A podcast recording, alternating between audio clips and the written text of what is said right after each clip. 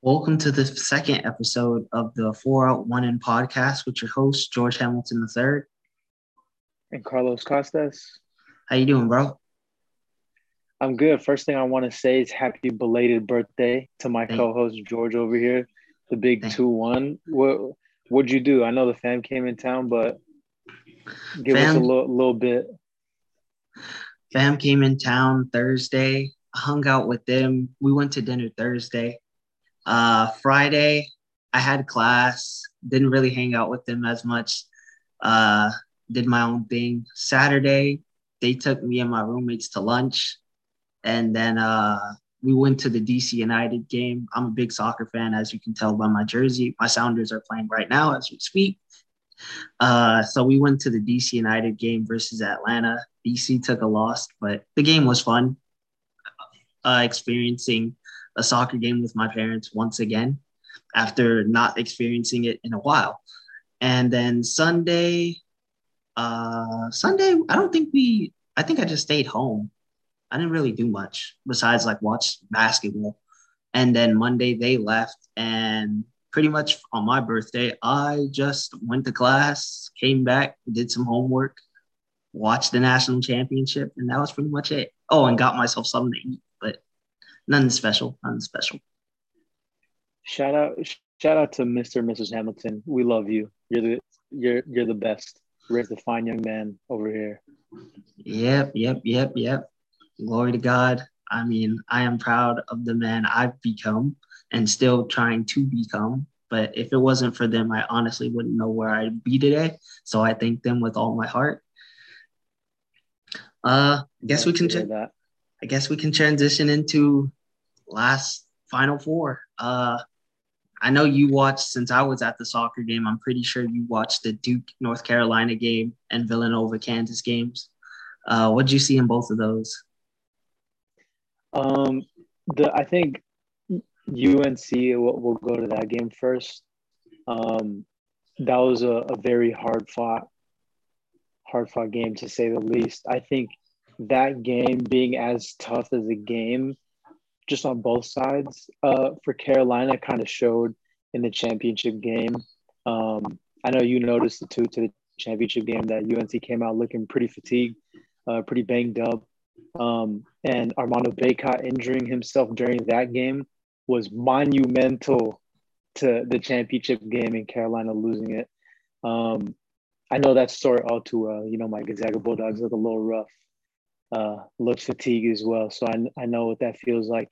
I feel for all you uh, Tar Heel fans out there. Don't worry. Um, then on the other side, uh, Villanova. I mean, I they couldn't hit a shot um, in the first half. They were shooting terrible. Um, they just looked so out of sync offensively. I don't know uh, what it was because that's a very veteran team. I don't want to say it's jitters. Um, I mean, that team is as deep uh, as any other team in the tournament. Maybe it's because they're missing Justin Moore, but I don't know. But shout out to Collin Gillespie, amazing career at Villanova. He's going to go down as one of the greats um, to play at that school. Uh, and then on the flip side, Kansas, um, McCormack looked as good the entire season um, as he did in the Final Four. Um, Christian Braun, uh, kind of solid. Like if I had to put um, his performance in the tournament just solid. Agbaji, Remy Martin came off the bench. I think that game came off the bench, torched. Um, he killed. As much as it hurts me to say that, uh, Remy Martin in a Kansas jersey, I wasn't a big fan of to start the year, but it paid off in the end. Um, so, you want to give your thoughts on the championship game? Uh, yeah. I mean, I was going for UNC just because I mean I have like two Jordan UNC jerseys, so I was like, and they have Hubert Davis as a coach, so I was rooting for them. First half, they came out on all cylinders. I mean, RJ Davis and and Caleb Love, they weren't hitting their shots, but I mean the rest of the team was doing what they needed to do to step up in their in their absences, quote unquote. But uh, one one player I was surprised by was uh, Puff Johnson off the bench. He played heavy minutes, minutes that I don't think anyone was used to seeing him play, but he showed up and did what he needed to do. And the first half, I mean, I I'm not I'm not one to say that I thought the game was over, but I was like, UNC, if they just drop off just a little bit, they'll still like coast to to a win.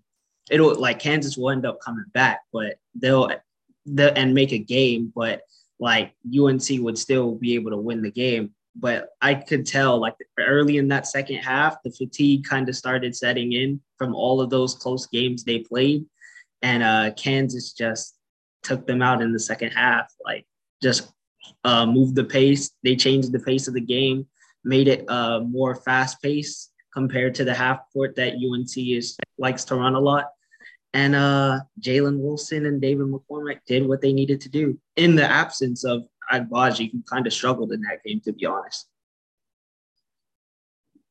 Yeah, I think um, I think definitely Carolina is more of a grit and grind uh, type of team. They're not going to burn you in transition or anything. And Kansas took advantage of that, knowing that they've been through uh, a tough stretch of games recently, and they're all um, banged up and, and fatigued and tired and everything. And then yeah, Jalen Wilson stepped up, hit some hit some big shots in the second half. McCormack, you knew that they were going to go to him and just work down low. Um, I think Carolina played a great game. I think Hubert Davis coached uh, as best as he could in that. And yeah, I was surprised just as much as you were with Puff Johnson. Um, you knew Caleb Love was going to come to play RJ Davis, Brady Manek, um, Armando Bacot, and not saying anything that that those four can't win you a game because they definitely can, and they have been. But I knew there was going to be one player on that team um, that was going to, you know, almost kind of take that next step um, or the the jump in the game on the big stage, and I thought it was going to be Leaky Black. Mm-hmm. Um, but Puff Johnson Puff Johnson. I mean, what did he throw up on the floor? Do you see that? Yeah.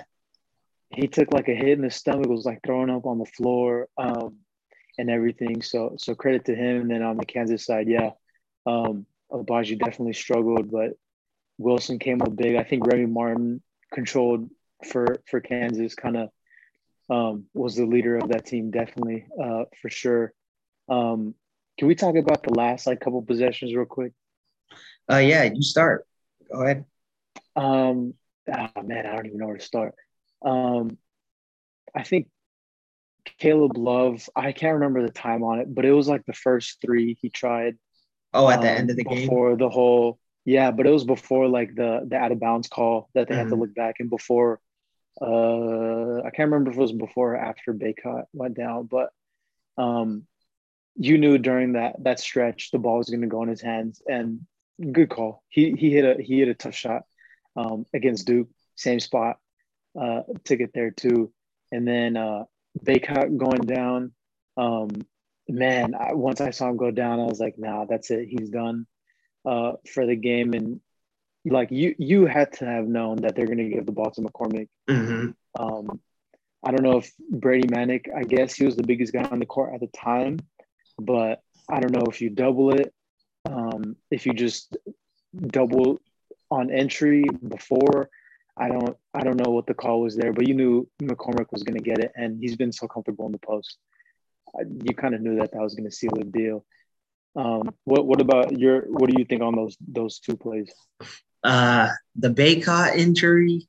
As soon as I saw him like go down, and I thought he was going to stay down, and then I see him limping back on one leg, like jumping. I was like, "There's no way, like they're gonna, uh, he's going to be able to guard McCormack if they give him the ball." So I was like really shocked that the refs like kind of stopped it because I had never seen anything like that before. But it made sense because it would have been an unfair advantage. And then as soon as he went out, as I expected, Kansas just gave the ball to McCormack down low, and he hit the hook shot. And then I was surprised on the last possession before the out of bounds play. I think that was on Harris. Um, Love shot that three with like 17 seconds left, which I was very shocked because I was like, they have enough time to just get it early two and then just play the foul game for as long as you can. And um, the Love shot, I was like, uh, he could have he could have either gotten early two or gotten a better look and I was like, okay, maybe maybe that's it. And then the Harris out of bounds play happened, and then the shot he took at the end of the game, which kind of gave Kansas the national championship. Uh, I think he could have the the play could have been drawn up a little bit better if I'm not if I'm not being on if I'm being honest, I should say. Yeah, definitely. Hold up before we go on. I have like one thing to say. You look at the replay, Armando Bacot, that the floor definitely moved. The floor definitely collapsed a little bit when he took that step on his right ankle. Really? Yeah, watch it and replay in slow motion. I'll send you the video after this. But you see him, you know, he, he gets it like top of the key, takes his dribble through the lane. Once his right foot plants, you see the floor like dip a little and his foot stops on the floor while the floor dips. And that's what his momentum just kept going um, off his ankle. And I, I kind of, I was talking to one of my friends um, while I was watching it and he asked me, he was like, um, it's crazy like that they're playing on like an elevated floor. It's like a stage. Mm-hmm. And I was like, I think they've been doing it for a while in the Final Four. And then he was like, um, he like joked around saying like, oh, like it's like a stage. Like, what if it like breaks or something? And then, I mean, you didn't see it in the moment, but on the on the replay, you you definitely see the floor move a little bit. Um, okay. Maybe maybe the floor cost Carolina a championship. Who knows? Um, but yeah, shout out to Armando Bacot. Getting back on defense is crazy. Um, he was definitely thugging it out the whole game, and I, am sure if if if Davis wanted to put Bacot in in the last minute, he would have thugged it out. Um, too, and then I had a couple thoughts on just Carolina's last couple possessions because I really do not think like the first the first Caleb Love three like in in the like under one minute, sure, give it to him because he hit one in Duke. It's March. People get hot. I don't know. People just make some miraculous shots. But the the last couple where they were just, um, I think he had a shot. Uh, came off came off the board, got tipped like top of the key. Puff Johnson got it with like nine seconds left, threw it up again, and then that was when Brady Manek caught the ball, threw it out of bounds. That oh, that yeah. whole possession. And I was thinking, I was like, okay, whatever, Caleb Love shot, that's fine. Like, get a board. Like, taking the shot that early, honestly, I don't know what Hubert Davis called, but like, you kind of understand just throwing it up, get a rebound foul, play that whole game. But that's what I was wondering. Why did Puff Johnson take that shot with nine seconds? You got an offensive board, a chance to tie it, but he throws it contested, top of the key, off balance, his left foot in front as a right-handed shooter. I was like, what kind of shot? Like, luckily Brady Manek got the rebound, and I feel bad for him because that pass would have been there if Leaky Black mm-hmm. in the corner, that would have been there. But I just want to know if Hubert Davis called for just gave all of them the green light and was like, if this goes down, we're gonna foul, get the ball back again, um, or players just took it upon themselves because I, I honestly couldn't tell. It looked mm-hmm. like the players either gave themselves the green light or Davis just gave them the green light, regardless. But yeah, credit to Kansas. I mean, yeah, credit credit to Kansas. I think um, they played a great championship game. Um, I don't know how you feel about this, but there's some controversy talking about Kansas having a cakewalk uh, to the national championship. Um, uh, cakewalk. I mean, as they say, you get you play the people you you play the people that you face. So like, I mean, cakewalk. I mean, what they were the number three ranked team at the end of the year. Uh, they played primarily. I would say their toughest opponent was. Hmm, that's actually interesting. I don't know if it was actually, I don't know. Maybe I don't think it was a cakewalk, but I mean, maybe they were just ready. Maybe Bill Self just had them ready to play and it showed out on the court. I mean, you can't really say they had a cakewalk when they are beating teams by like 15 plus points and then beating Villanova by 15 in the in the final four. So I mean, you can't really say it's a cakewalk if they actually are beating good ranked teams at the end of the at the end of the tournament. So I mean, I'm not one to call it a cakewalk because I think winning five games in a tournament style like that, um, or six games, however many it is, um, is tough in itself. Just winning that many games, regardless of the opponent, um, I think that's a that's a that's a tough feat in itself. But um, my only thing is that if Kansas played that Baylor team that won last year, Baylor by like 30. That's yeah. what I think. Like they have they're the champions. Um, are they the best champions in previous years? Um, I mean, that's not really a question that matters too much, but I would it kind of relates to the whole cakewalk thing. But um, Carolina came to play. All I have to say is I told you so. To everyone I talked to about the tournament and asked who I got in this game and that game, I told Carolina look every part of a national championship team.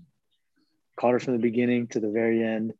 But um, yeah, congrats to Kansas, congrats to Bill Self. It pains me to say that Kansas Jayhawks are NCAA champions, but here it is. Uh, speaking of that, did you want to talk about the? Did you catch any of the women's Final Four? Yeah, I did actually. I want to shout out to to Coach Dawn Staley, Aliyah Boston, um, whole South Carolina team. I did catch it um, a little bit. I think uh, UConn was pretty solid in that game. I honestly did not expect them um, to to beat who they played Stanford, right? Stanford, yeah, in the final. Yeah, four. I didn't, I didn't, yeah, I didn't think that they were going to beat Stanford. I thought we were going to have a Stanford Carolina um, matchup, but um, I mean, you can never count UConn out of of any tournament game, um, especially with Gino coaching. You never count them out. Um, but yeah, I mean, South Carolina is as good as it gets, man. What, what, what do you have to say on this?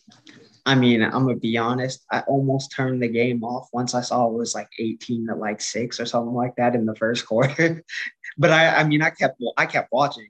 But I was like, uh, if this gets out of hand, they're like, it might be going off. It might turn off. It might be turned off. But uh, UConn kind of was hanging in there. Uh, Paige, you know, did her thing. Uh, Azzi Fudd and and Christyn Williams, they kind of struggled in that game. So that was a little bit surprising to me because I kind of thought they would be they would play a lot better than they did. And I kind of think that was the reason why UConn was down by so much early on was because they were struggling and Paige was kind of doing everything. And uh, credit to South Carolina. I mean, Aliyah Boston, Destanni Henderson, and the rest of the squad, like they had all the makings of a national championship team, especially after what happened last year with Aliyah Boston mm-hmm. missing that game winning, uh, that game tying shot versus Stanford, and all the emotion that came after that that shot. So it was their year. They they made it their destiny to win this national championship. Yeah, I uh I, I, I saw this video where they were like showing clips of of her crying after she mm-hmm. missed that mm-hmm. shot to now crying being a national championship or national champion. I think um, well deserved. It was about time. National Player of the Year. Uh, she deserves it and everything.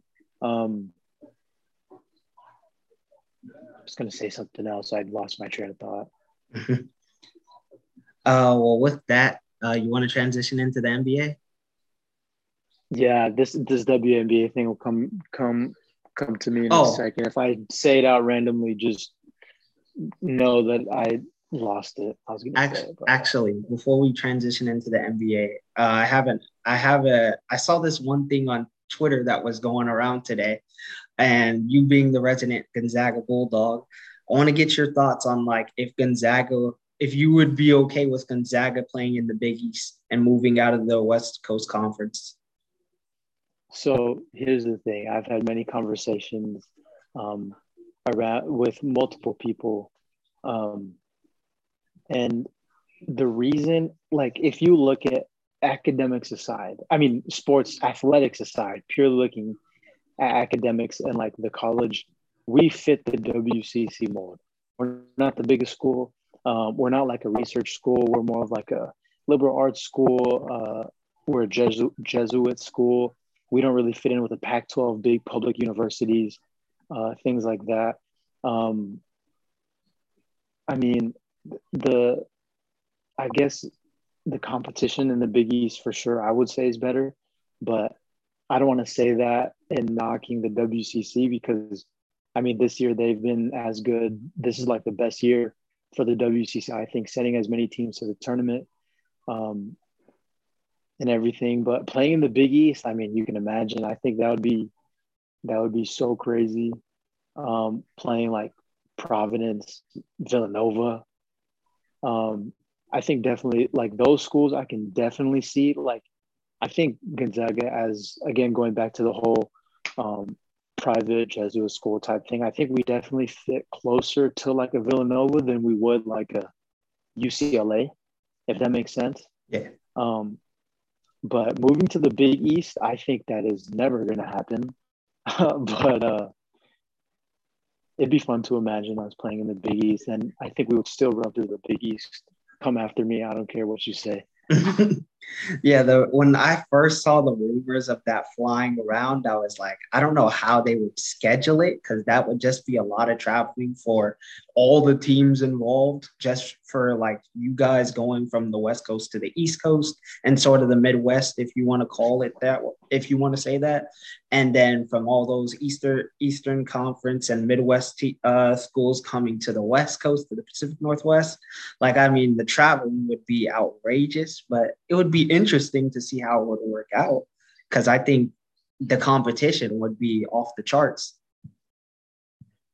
Definitely, but um, if if you were to say, yeah, we play in a better conference with like um, better competition, would that change our our our like record of being consistent one seeds and having success in the t- tournament? I don't think it would change.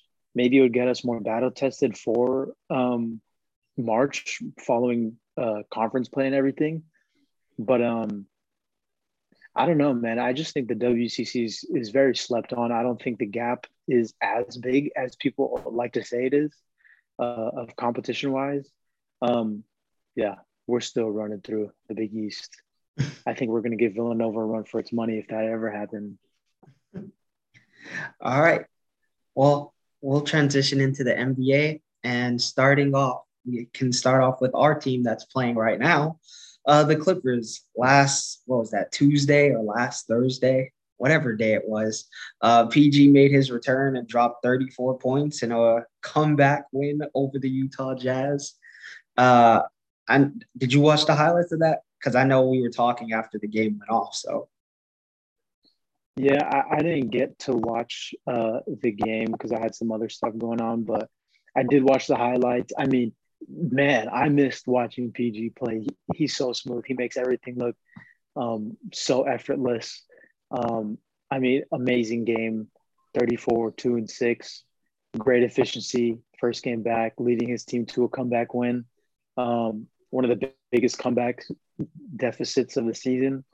Um, and that just goes to show why the Clippers have been good um, and not, they've been a team that you can't really count out um, going into the playoffs and being a playoff team, even without PG and without Kawhi.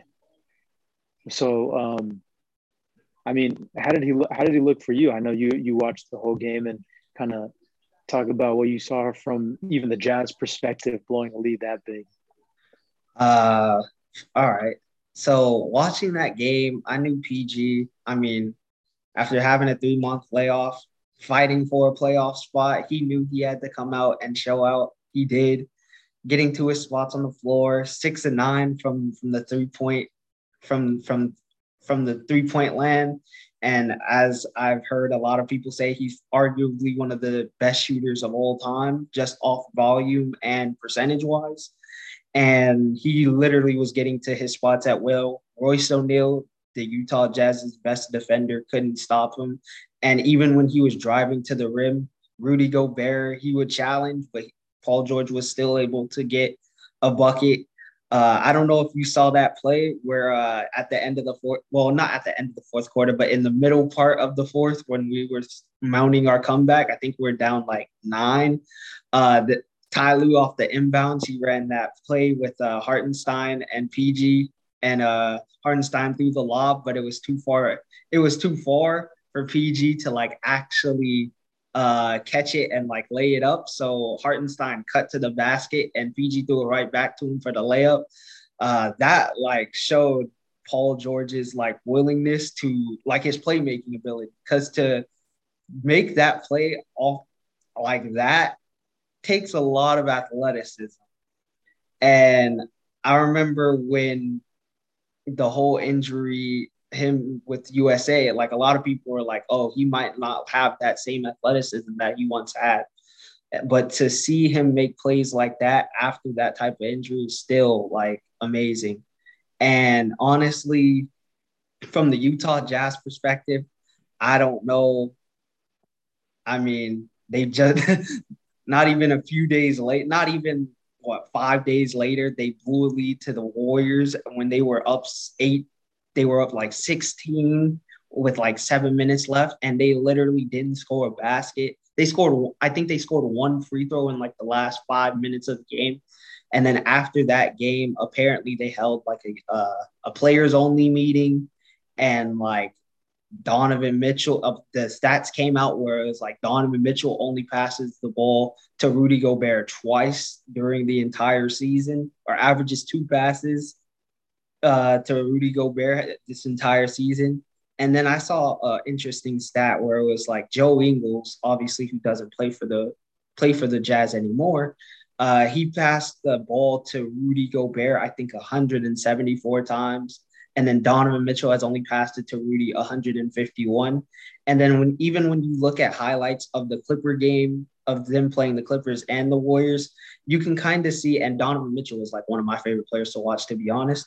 But you can kind of see there's something going on there because Donovan Mitchell, or not Donovan Mitchell, Rudy Gobert will sail off a, a, a guard that is guarding him, and Donovan Mitchell won't even look his way, which is very telling of what is going on in that locker room because Rudy Gobert could easily be averaging 20 and 15 just based off the opportunities he would get if he if he would get those passes down low on a switch. Yeah, I think I think that stat you're talking about with Joe Ingles, I think that was comparing Joe Ingles passing to to Donovan Mitchell this season alone, and the man got traded. And Donovan, I feel like it wasn't even the season. I think this was like over some span. I couldn't remember, but either way, it's a crazy stat. And um, just being as, I guess, like ball dominant as Donovan Mitchell and him, you know, he was the like, he was like a leading scorer playoff team for the Jazz's rookie year. Like he he's gonna have the ball in his hands, and I think it is on him and his responsibility to pass up the ball or or give it where he where he sees fit to make a play. You can't be the best player on the floor and not, you know, trust your teammates. It's not how it is. And I agree with you. I think Rudy Gobert should be um, more of an offensive threat. And um, again, partially not his fault for not getting the ball. Um, I'm not saying he should be your two option scoring wise on a championship team, but um, he should definitely be getting the ball in the post more, taking advantage of switches. And um, even then, I think just even from a defensive standpoint, like that translates to offensive, he positions himself so well. Um, again, like you said, sealing off switches, off pin downs. Um, I mean, he, he gets himself to his spots um, in the post. People are just, they're just not giving him the look. And this this begs the question, George. Do you break them up? Do you break up the Donovan and Rudy um, pairing? Before uh, before I answer that, I wanted to make a note that uh, if you look at some of those, I mean, Rudy obviously isn't the best offensive player. As I always say, he's just a modern, he's a modern day DeAndre Jordan from 2015. Uh, he doesn't have the best offensive game, but when you when he sails down low, literally under the basket, you get him the ball. But to answer your point, do you break them up? I said after the the choke job against us last year, they should have broken them up because something was wrong. Uh, I don't, to be honest, if I if I'm being completely honest, they are sitting in what the fifth seed, if I'm not mistaken, or sixth seed. Uh, if they don't get one of those top four seeds, whether it's third, fourth, fifth, or whether it's third or fourth, I don't see them beating Golden State, and I don't see them beating Dallas just because Luka Doncic, Steph Curry are going to attack that uh, are going to attack the defense, and they're either either they're gonna make Rudy switch on to the guards, or like the guards are going to get like destroyed offensively by Steph. Jordan Poole, by the way, is uh, playing really well at at uh, after as of so oh my gosh, can't speak as of late, and like I just don't see them, especially with the guys they have on that roster. As I've said, Donovan Mitchell is he. I mean, he does play make. I'm not gonna say he doesn't, but none of those guys outside of Donovan Mitchell and Mike Conley and Jordan Clarkson can really create their shot. And to be honest, in the playoffs, those guys have to be firing on all cylinders because you can't have a bad game from Jordan Clarkson. You can't have a bad game from Mike Conley. Bojan Bogdanovich, you can't have a really a bad game from because those guys don't really provide much of the much of defense on the other side of the ball. So it's like they have to be firing on all cylinders in order for the Utah Jazz to actually have a chance. Yeah, I think um I think they should have it's time to it's been time to break those two up, but um the way I see it is that I don't think that they should be considered a duo, if that makes sense. Mm-hmm. I mean, if, if, aside from the stat that we said earlier, they are not like they don't play off of each other at all on the offensive side and the defensive side for that matter.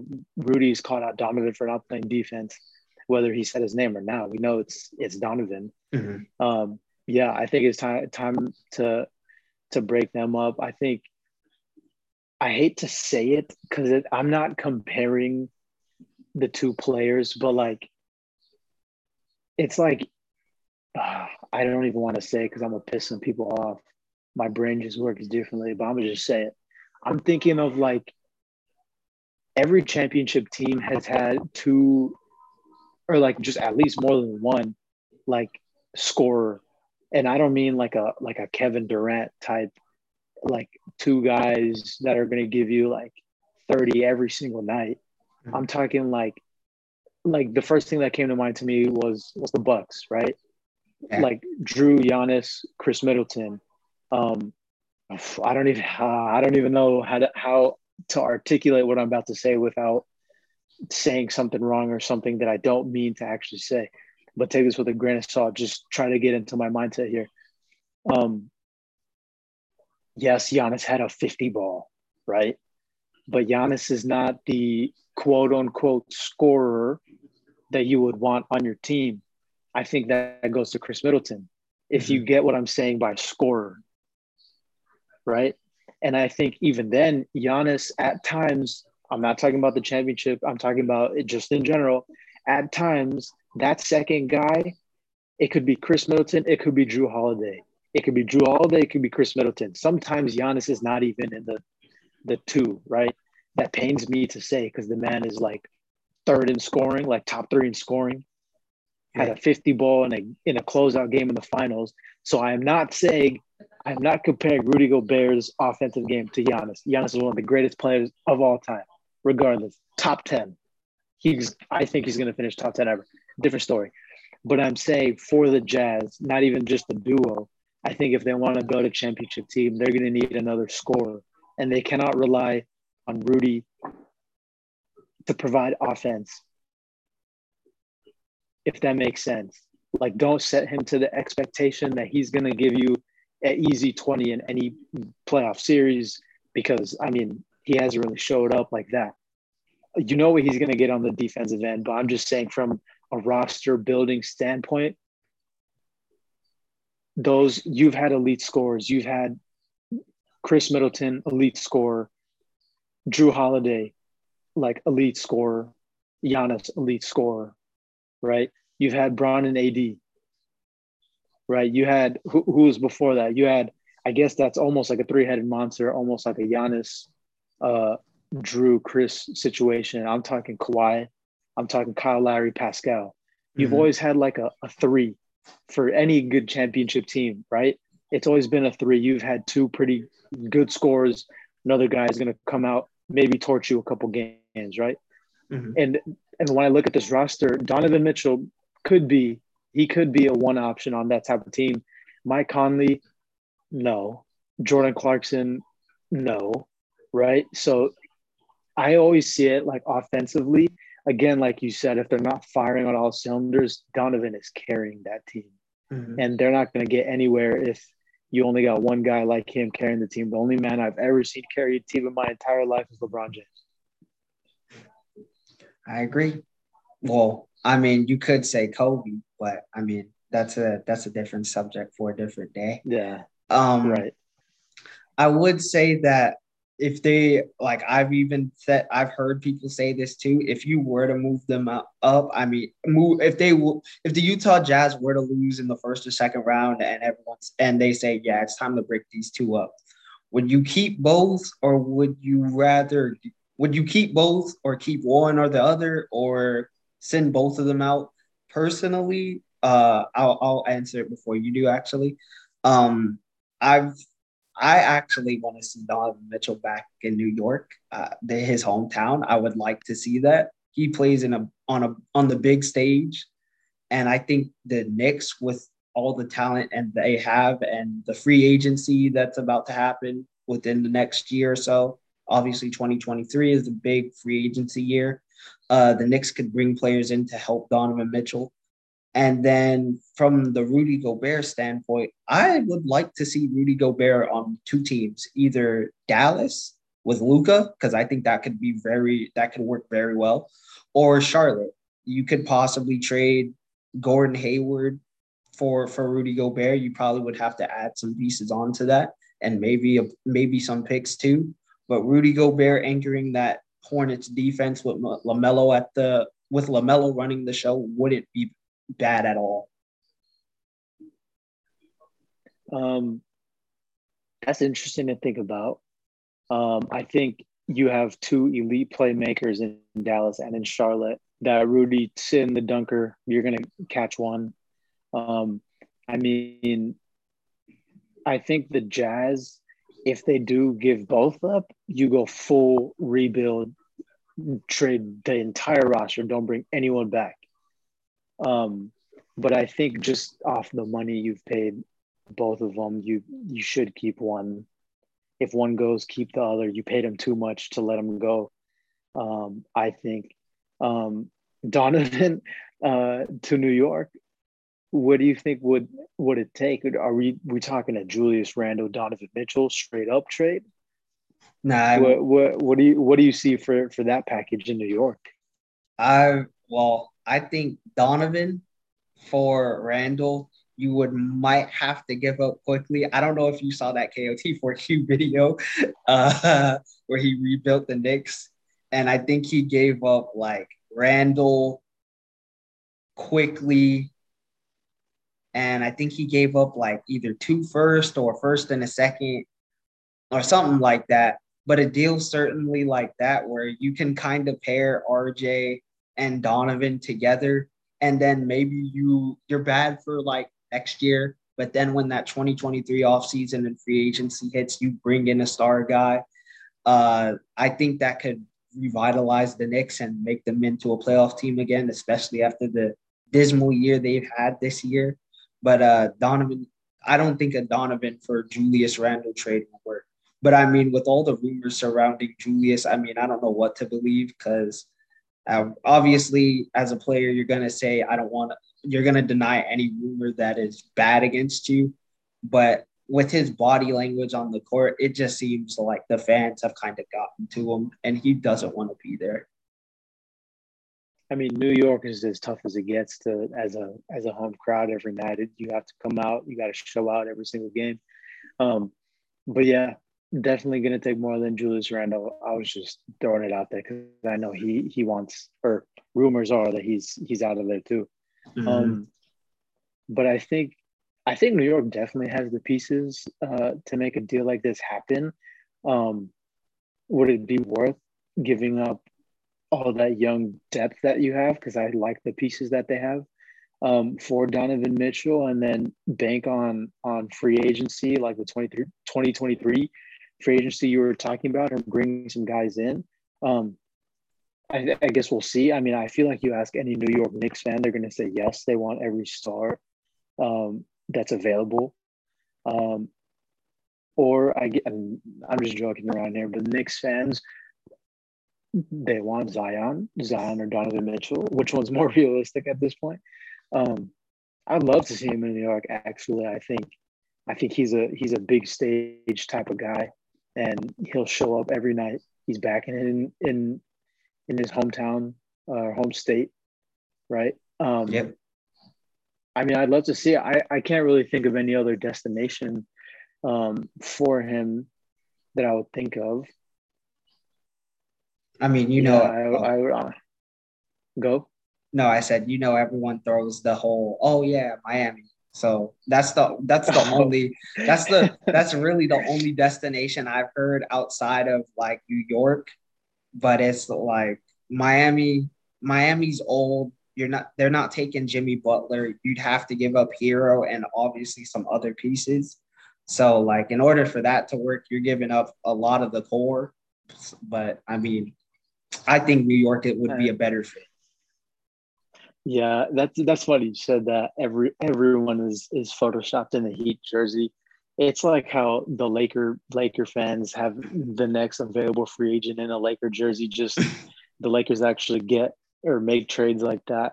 And the Heat haven't really done that other than, you know, the Heat, the Heatles and Big Three and everything like that. But definitely New York. Rudy couldn't tell you. I have no idea uh, where he might end up or where I want him to even end up. I'm sure I'll go with Dallas.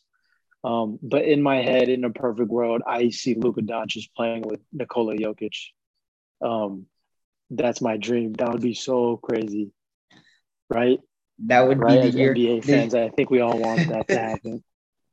Uh, I don't know. Like some some NBA fans on Twitter, they don't like they don't like the the European players taking over.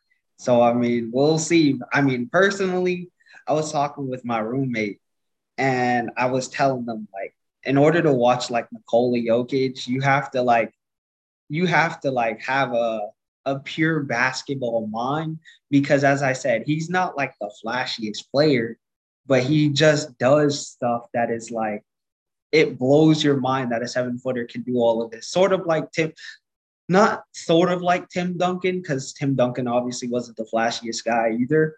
But like Nikola Jokic, it's not like he's tween tween step back three. Like the man is giving you post moves, giving you dimes, like all of that. So I mean, you have to have like a you have to take sort of your your biases of like the modern NBA away and just watch it for who he is. I think you just have to appreciate things because um I don't know. I I I get like riled up about that type of stuff. Like in my head, that's quote unquote flashy. Just like, yeah, he's not tween tween crossing nobody, but um, top of the key, no look, whoops, one hand passes from above his head. Like that counts to me because I'm like, no one else can make that play. No one else in the NBA can make that play. Only he can. And that's the way I see it. Like he's doing stuff that no one else can do. Um, I don't know how people can hate on him. He's he's so good. Yeah. Well, uh, I guess we can transition into uh do you do you want to talk about the other LA team, or as Charles Barkley calls them, the the other Southern California team? Sure, sure. I you know the one time a year I'll do it because this is the last time we'll talk about them this season. Um, Yeah, uh, got eliminated from playoff contention. You know, it's a big thing. Um, I don't really like the way the social media platforms like a Bleacher Report, House of Highlights, and all of them um, kind of posted that. Like when it happened, yes, it's breaking news and it's the Lakers and everything, but even like Devin Booker commented, like, you're gonna post this, but why didn't you post Suns getting franchise record 63 mm-hmm. wins? Mm-hmm. Like you're gonna post LeBron on the sideline who did not suit up that they got eliminated. Um, and then you highlight the 63 wins later, saying like today, you see things like Chris Paul took all four or four franchises to um, franchise record wins. Uh, when I think that should have been highlighted the first time. Um, I don't know. I think again the Lakers. I this is why I don't like talking about them because they get so much media attention. Where someone a team like the Suns, number one team in the league, but doesn't get as much media attention as the Lakers, who just got eliminated from the playoffs. Um, but yeah, I think what I think AD. There was a quote from AD that I was like, "We've had more lineups than wins this season." Mm-hmm. Um, I think ESPN put out that quote or something, but um, that's kind of like I feel like he when he said that he was taking a stab at like we've just been injured so many times and just couldn't figure out how to win. And that I don't know, I feel kind of good about good when he says that because it's like, okay, but what happened to the Clippers? Talking about injuries, haven't had your two stars almost like the majority of the season, but we clinched the eight, like, and no one even thought we were gonna do that. So, I mean, you can't really say it's injuries. Just at this point, admit the roster was not good. They did not play well at all. You could tell body language, eye test that they don't want it as bad as other teams. They take plays off, which uh, of course every team takes plays off, but it's like every game, um, just the same thing over and over again the entire season with that team. The only thing that brought them wins was LeBron James coming for his legacy. So I don't know. What do you have to say about the Lakers at this point? Uh, personally, if we're to start off, they should just rest AD for the rest of the season. I mean, it's even weird. I before we even started tonight, I got a notification saying that Russ is questionable for no Russ. I think Russ is on the injury report. I don't know if he's questionable or not and then LeBron is questionable, which begs the question because uh, there was a, a post on Instagram that circulated of the late of a fan saying Kobe would have played tonight, and I I love LeBron, but like if he was really going to mail in the season, why is he on? Why is he questionable for tomorrow's game against the Warriors? because in my opinion, I, I've kind of done the calculations. Obviously, he needs to play two more games to be eligible for the scoring title because that would mean he played 50%. Um, but in both of those games that he would play, he would need to score at least 40 plus at least because Joel Embiid put up 44 last night.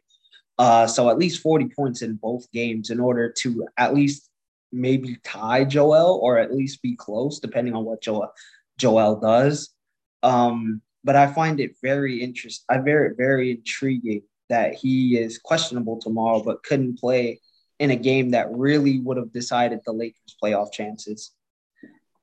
And also, uh, I find it very interesting. I mean, obviously, as we know, Russ has been sort of the the scapegoat, quote unquote, for why the Lakers have been playing bad. But I mean, even though the expectations were set upon him, you kind of noticed over the last 10 games, like when the expectations really weren't there, uh, he played really well, which begs the question, like if they, if obviously the expectations are going to be with this team regardless. I mean, their ESPN was literally saying, "Is this a 70 win team?" Which obviously I didn't think so, just based off the roster.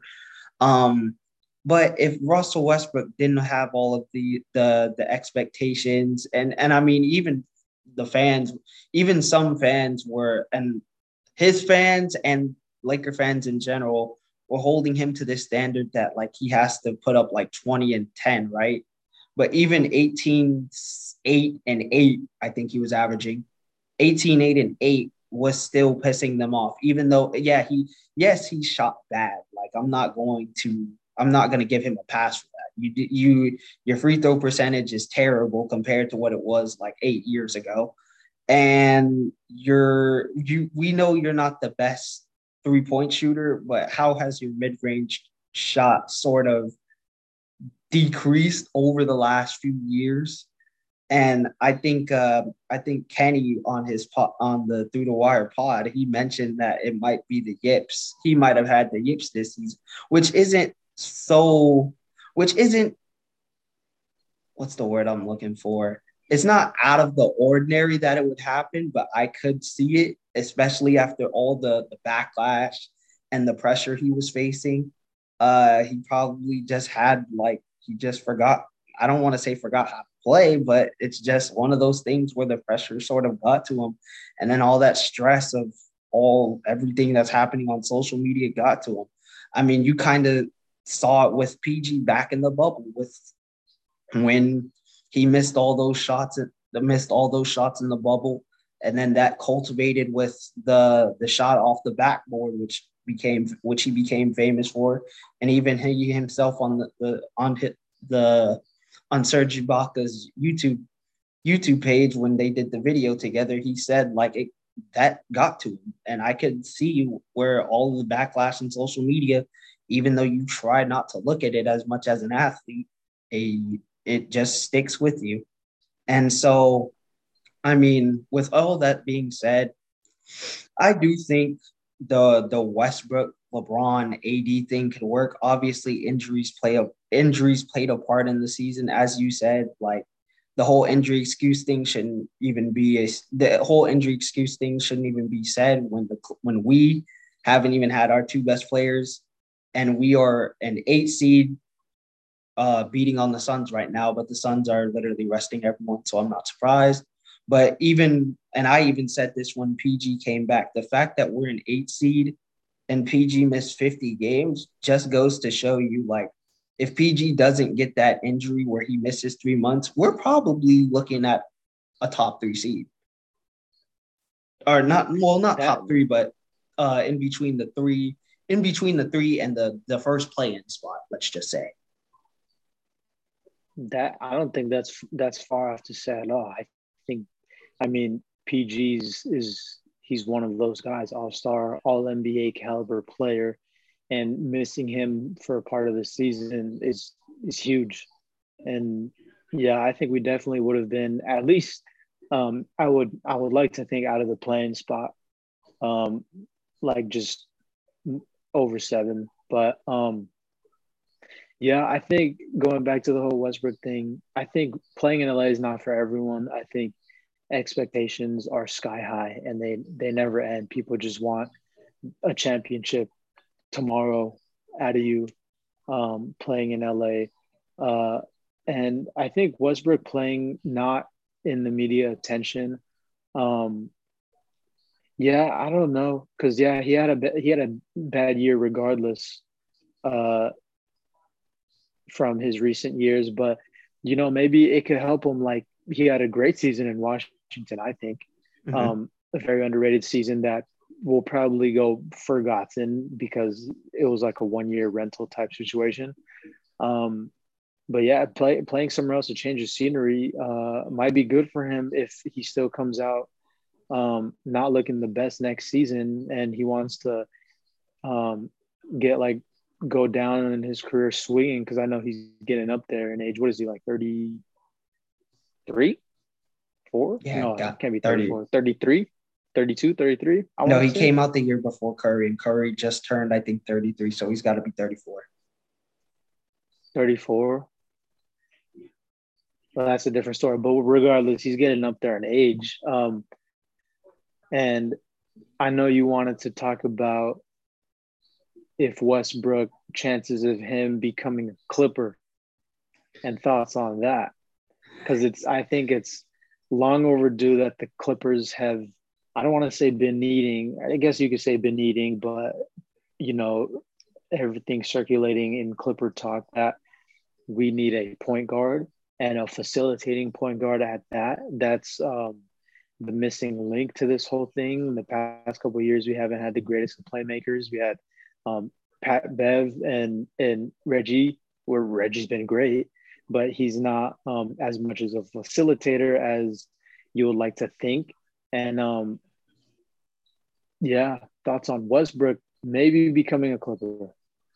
Well, I mean, I put that topic in the in the discussion, but uh, I, I was doing a little bit of thinking, and obviously, the first thing that has to happen is he has to take his player option with the Lakers, or he could decline it. I mean, there's I've I've seen rumors saying that he might decline.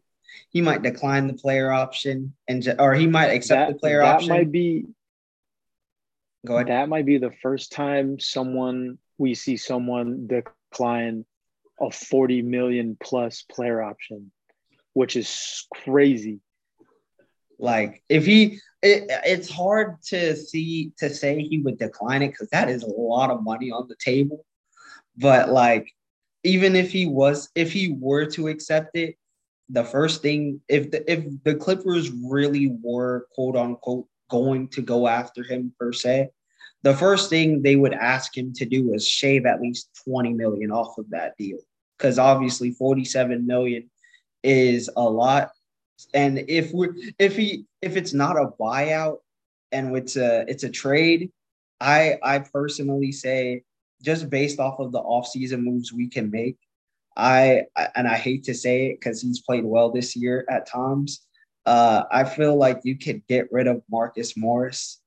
And especially if we bring back Rocco and Batum and uh maybe maybe a guy like Amir Coffey, uh you bring them back and then you feel Russ with you trade Marcus Morris, you might have to give someone else up, but I'm pretty sure it's not going to be like Terance Mann or, or PG. They're not finessing PG or Kawhi from us. Um, but they they would need the scoring at the at the the four per se especially I mean, I hate the whole AD playing the five thing, even though like he does need to at times, but I don't think he should just like generally play the five. But going back to the Russell Westbrook thing, uh if we are going to trade Marcus Morris and maybe a few other pieces for Russ, Russ obviously would have to shave half that player option contract money off. And personally, all I would be asking for from him, I mean, he can still, he can still, we obviously he can still put up 20, 10, and 10. Like it's not what we would need him to do is literally just like he he could still be a ball handler at times, but your main job is to just facilitate. You can score, and I mean, I obviously, I honestly think the with the personnel that we would have on the floor, I think like the the the floor would open up a lot more for him because you can't leave guys like Kawhi and PG open. But his main job would be just to facilitate. I mean, score if you have mismatches and stuff like that. But like, main job is to just facilitate. I think it could work out. Uh, even if we were to get him and still lose a little bit of pieces, I mean, we still have G League players that are still stepping up. I mean, I don't even think we've seen Brandon Boston Jr. play late this season. So I mean, that's still another yeah. that's still another player that you can still have off the bench if you're the Clippers. So I mean, if we really were thinking about bringing Westbrook in, it wouldn't be necessarily the worst thing because I think it could work.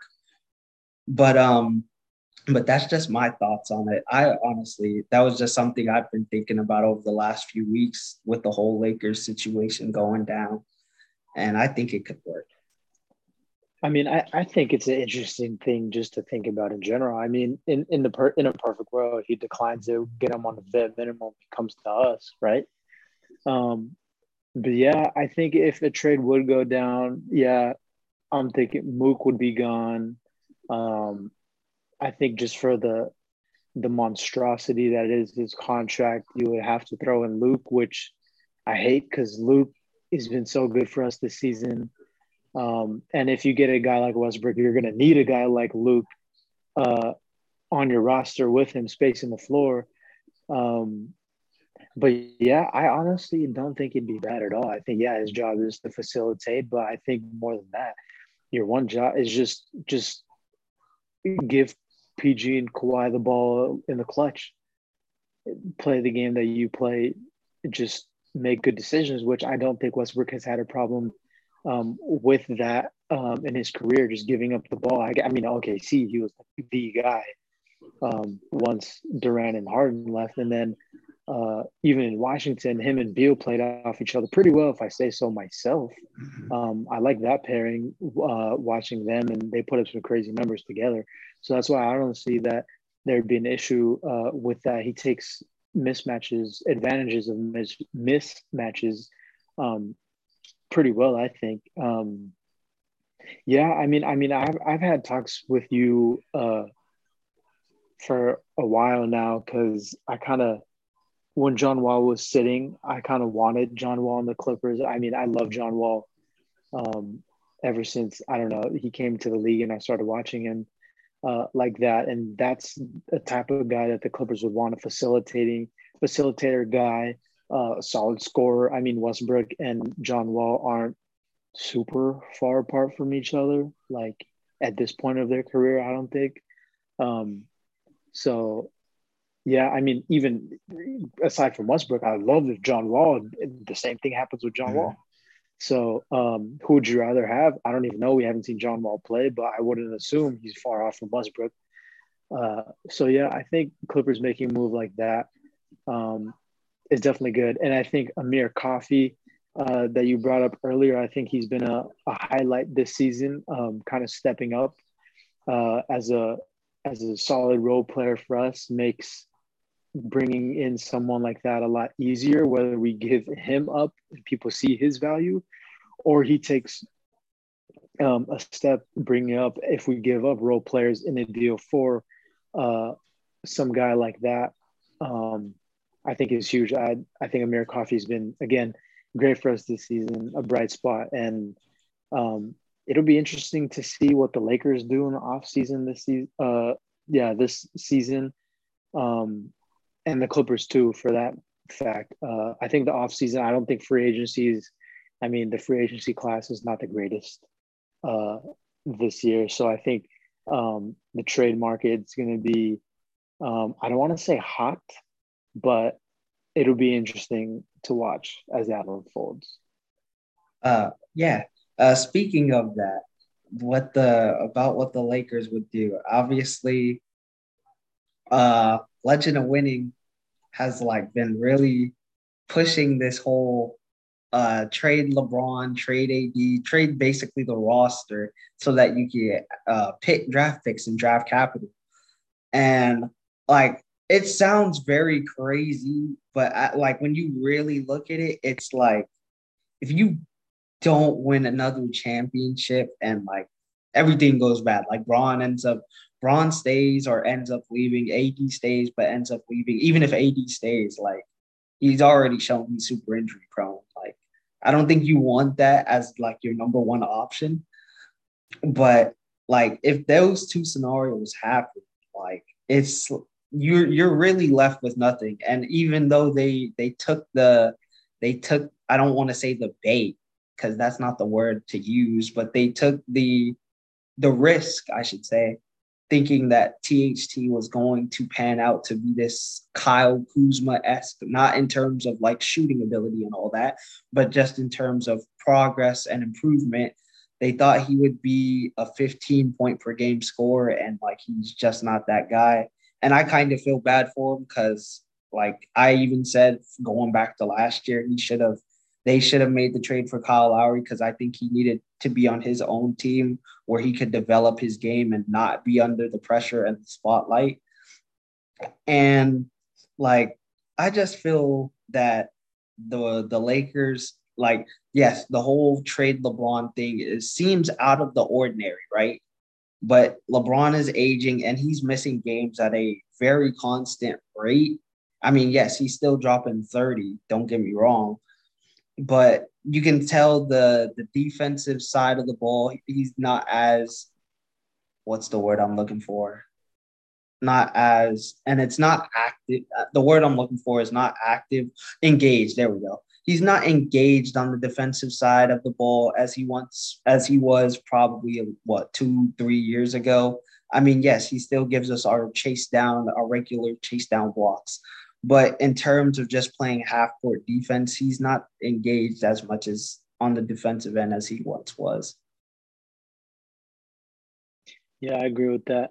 Um, the the the women's NCAA March Madness thought came back to me. Oh, okay. It was just that Christyn Williams has had a tough last uh, couple years mm-hmm. in um, in the tournament and did not look the greatest in in both games that they lost mm-hmm. uh, this year and last year. But it hit me. I had to say it. Um, but yeah, I don't. I think uh, those two stay, which is the most probable situation uh, for next season. I think you have to give it a shot at, at, at being in contention. You have to. Um, again, like you said, LeBron's aging doesn't play many games. AD, uh, you don't know what you're going to get out of him, but you have to make a try um, with guys of that caliber on your team. Um, interesting to think. I really want LeBron to play with Bronny, uh, just for the history of the NBA. Um, I really want that to happen. So I don't want him to be traded, and I don't want him to retire, because uh, I really want to see that happen. And AD, uh, yeah, I think you get a healthy season out of AD, and you know he's back to being in his I don't know his prime or whatever you want to call it, just you're gonna get like the AD we all know and love back. Um, but is he the greatest locker room guy because of that? Uh, not too sure. I think that's also you know majority. There's a lot of reasons why the Lakers weren't good this season, but I think locker room just in general was another one because I think you have three big egos on that team. Uh, which is which is hard to do. And I think AD, I think all of AD's, I guess, down years or down times, there's always been something that uh that kind of like a scapegoat kind of say just a, like an excuse for him why he's not good or like his injuries have been used for one but it's like just go out and play um, type of situation i still do think if you get a healthy season out of AD, he could be a one option um, on a contending team. I mean, uh, even in New Orleans, I mean, different style, different game we're talking about, but I mean, he could have led that team. I'm not saying to a championship, but deep in the playoffs, he just unlucky um, with matchups and everything. But yeah, very exciting stuff to see what the Lakers are going to do and everything. I I hope Melo doesn't retire. I don't think I'm ready to see Melo go yet. I don't. Uh, oh God. No, you go. You go. Uh, nah, I was just gonna say I don't think Melo's retiring. To be honest, if anything, he runs it back with the Lakers, or I've heard rumors of him going back to Denver, which honestly I don't think wouldn't be the worst thing, because I mean they already have a guy like Jeff Green who is already a, a journeyman in the league as is. So even if you yeah, you might be losing stuff on the defensive end with if you bring in Carmelo, but if you're somehow able to bring both in, if you're able to somehow keep bring Jeff Green back for another season and bring in Melo, like I I feel like Denver would be a a very good contending team. I mean, Jokic has proven to just make everyone around him better. So maybe Melo goes back to former Nuggets Melo. Imagine that that man and Jokic playing again. That would be interesting. I don't think the fans would really hate him as much. oh, for sure, for sure. Uh, I guess we can. Do we have this? Do we have the Sporcle game? Yeah, uh, we actually do. Uh, you wanna you wanna break down how this goes? Well, yeah. Just to start it off, I think um, the whole reason me and me and George kind of started this whole podcast, or just a thought of having a podcast, and just the root, uh, our roots of us talking sports, are is playing uh Sporcle quizzes and just um I don't know, like just random uh NBA trivia type things that me and him enjoy. And I think me and him are the only one, well, not the only ones, because there's a lot of people out there that know a lot more than we do about basketball. But just like just in high school and around the people we were around, we were the only ones that knew uh I guess little trivia things like this as well as we do. And I think we enjoy it. So we're gonna try to incorporate um, whether it's Poeltl, whether it's Sporcle, whether it's something else we come up with, we're going to try to um, bring that side of us because something that we enjoy um, to the pod too. So here, the game we have, what do we have up? It's like the leading. Yeah, can you name the NBA playoff per game stat leaders on each championship team from the 1980s through the 2010s? Um, this might be tough. I think it helps that we have every uh, championship team, like and and the champion and stat too, because stat is going to be Yeah. important. Because I feel like I feel like that's going to help us out a lot, just because like we already know, like based off of our basketball knowledge, we already know like mo- who most of position these. wise. Yeah. All right. So you ready? I guess so. Where we started from the from 2010 or from 1980. Uh, let's actually work our. Can I? Oh, I might have to. There we go. Oh, Oh. we got a lot of teams here. Yeah. I'm actually put my mic like this. All right. I'm looking at this. I think we can we can get the 2010s pretty smoothly. Yeah. All right. Let's see. 2000s pretty smoothly. You ready? Yeah, let's do this. All right. So let's start from Toronto. Uh, we got Kawhi. Kawhi, 100%.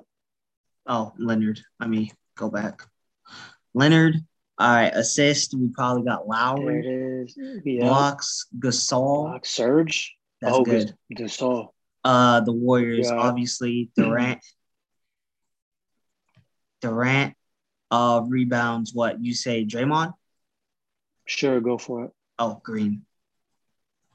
Green. Oh, wow. Oh, Led everything. wow. So- Look at Draymond. Give him the finals MVP. Uh, you probably Assists got. go with Curry. Hey, Warriors There done. it is. Uh, well, we could Yep. let's do let's do twenty fifteen. Let's finish twenty fifteen. Blocks would probably Okay. be Bogut. Yeah, that's that would There be my go. guess. There it is. Uh, LeBron. Um, LeBron for every category. James, we'll see how many times his name pops up. There it is. Uh, Uh, let's just finish the Miami teams. Yeah, blocks. Um, we got? Chris Bosh, maybe. Bosh. Wade has to be. Oh well, Wade for I think Wade led them in blocks. Oh, there we go. Oh, he did lead them in blocks in seven in 2012. All right, Uh, 14. 14 Spurs. Duncan. Duncan. He Oh, has wow. to get rebounds. No, Uh, assist Parker. he Oh, might for lead them in scoring too. There it is. All right, 2011 Dallas Mavericks. Dirk. Dirk Nowitzki. Nowitz- Good luck spelling that one. Ski. There we go. Uh, Oh, what a rebounds. Tyson Chandler. Rebounds. Good. I was like, who is who's the center on that team? Kidd for assists Jason Kidd. and steals. Blocks. It's not Tyson Chandler. It's not Marion? Dirk. That's mm, that'd be my guess too. Nope. Uh, we'll move on. We'll come back to that. Uh, points. Bryant, Kobe. I the next center that comes off to my head is Brendan Hayward. Haywood? Hayward. Wood. Oh wow. Oh, what a guy! Let's go. Good stuff. Um, Uh, steals for the Steelers Lakers. Would you say Artest? Yep. Yeah, All right. there it is. Uh, Celtics. We're- Pierce. You got Pierce, Rondo No. assist, Did hundred I spell- Put did I spell- KG. No. KG, KG Garnett. Okay. Uh, Rondo. Rondo blocks. It's not Davis? KG. Nope. No way, it's Kendrick Uh, Perkins. Perkins. no way, it's Perkins. Uh, All right. steals 07 and seven. Spurs. Ginobili. I knew that one. So that's why I Uh, helped you. there it is. Uh, rebounds. O'Neal, who should pop up for a lot of these. Yep, All right. is.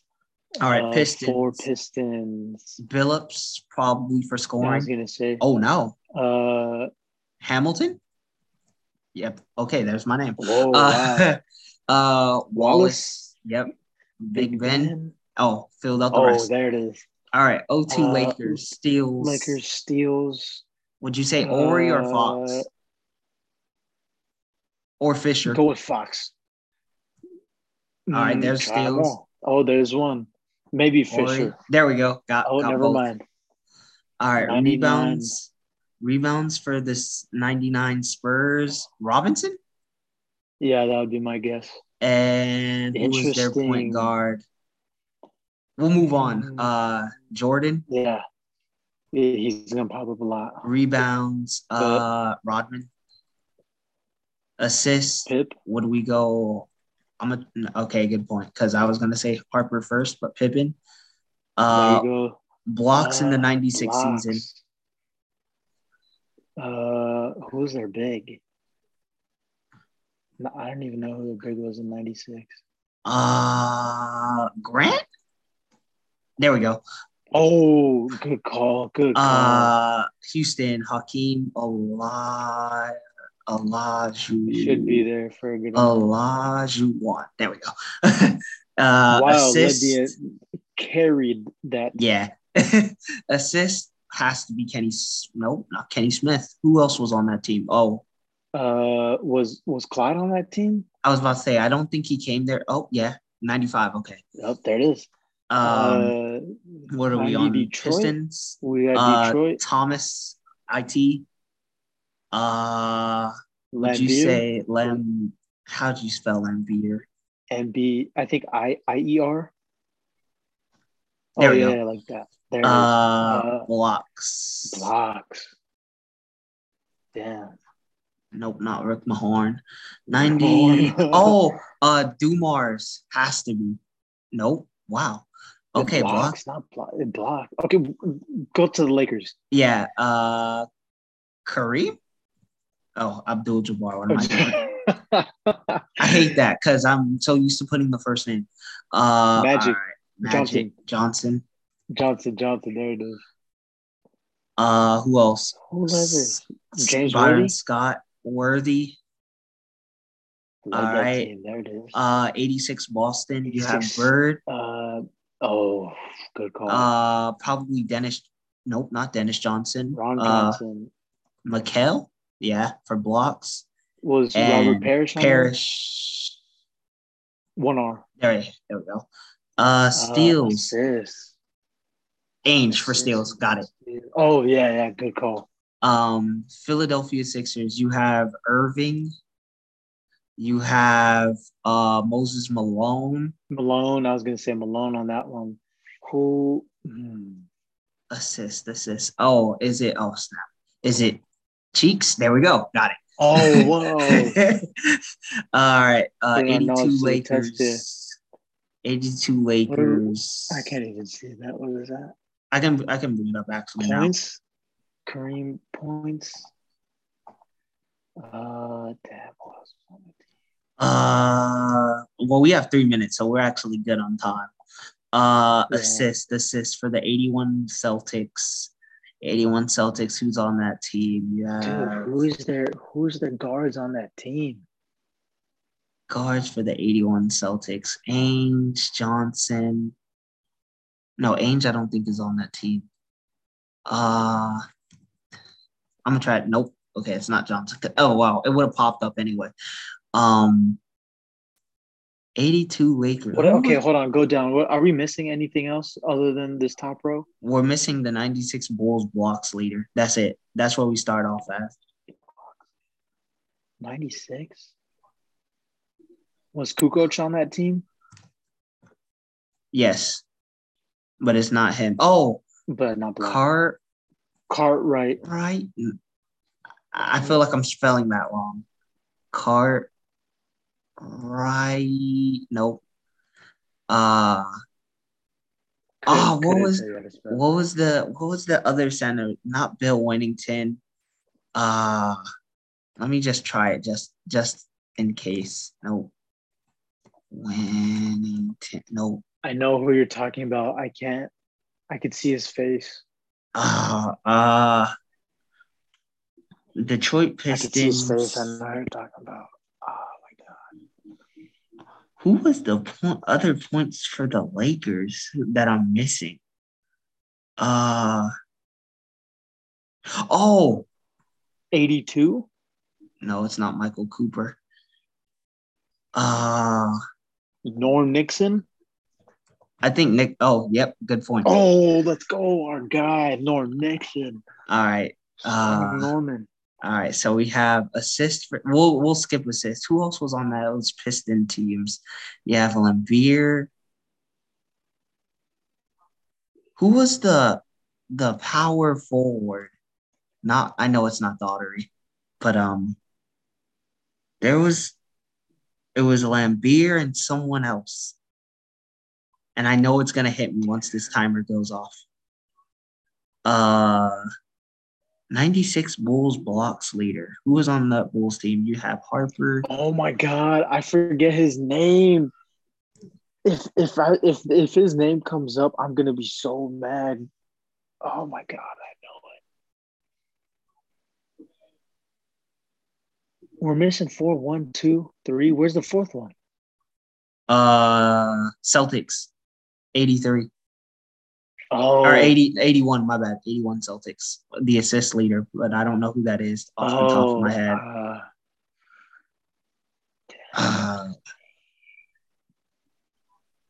we're missing blocks, and we're missing blocks for three teams. Once we know the name, the names will literally come back to me when I when the names. no, it will up. too. I can okay, the Bulls one, I can for sure see his face if this is the guy I'm talking about. If not, I'm gonna look it up after because I have no idea. Let's see. Luke Longley. Luke Longley, that's his name. I saw his face. Mm, okay, Oh my god. so we mi- George, we, had it. we missed Luke Longley. We missed John Salley. That's I couldn't think of the person's name. I was like, I don't think it's a center, and I know it's a wing player. So we missed that. And then and then Tiny Nate, Archibald. yeah. But I mean, I not bad. damn. 98, Yeah. 98%. But we could have had it. Man, that was kind of tough at towards the end. It was, man. I mean, honestly, we're gonna do a lot more of those in the future. Give ourselves a challenge, see how much basketball knowledge we actually know. Uh, but that'll do it for the end of the podcast. You have anything else you want to say before we close out? Um, anything else? Uh, give my man CP some credit. He's a winner. Um, you don't need a championship to prove that. All I gotta say. I know Jalen Rose almost pissed me off tonight by saying he CP3 was a top 10, what was barely a top 10 point guard. I almost lost it. I'm not gonna lie. Um, anyways, that'll do it for this episode of the Four Out One In podcast. I'm your host, George Hamilton III, Carlos Costas. and we're signing off.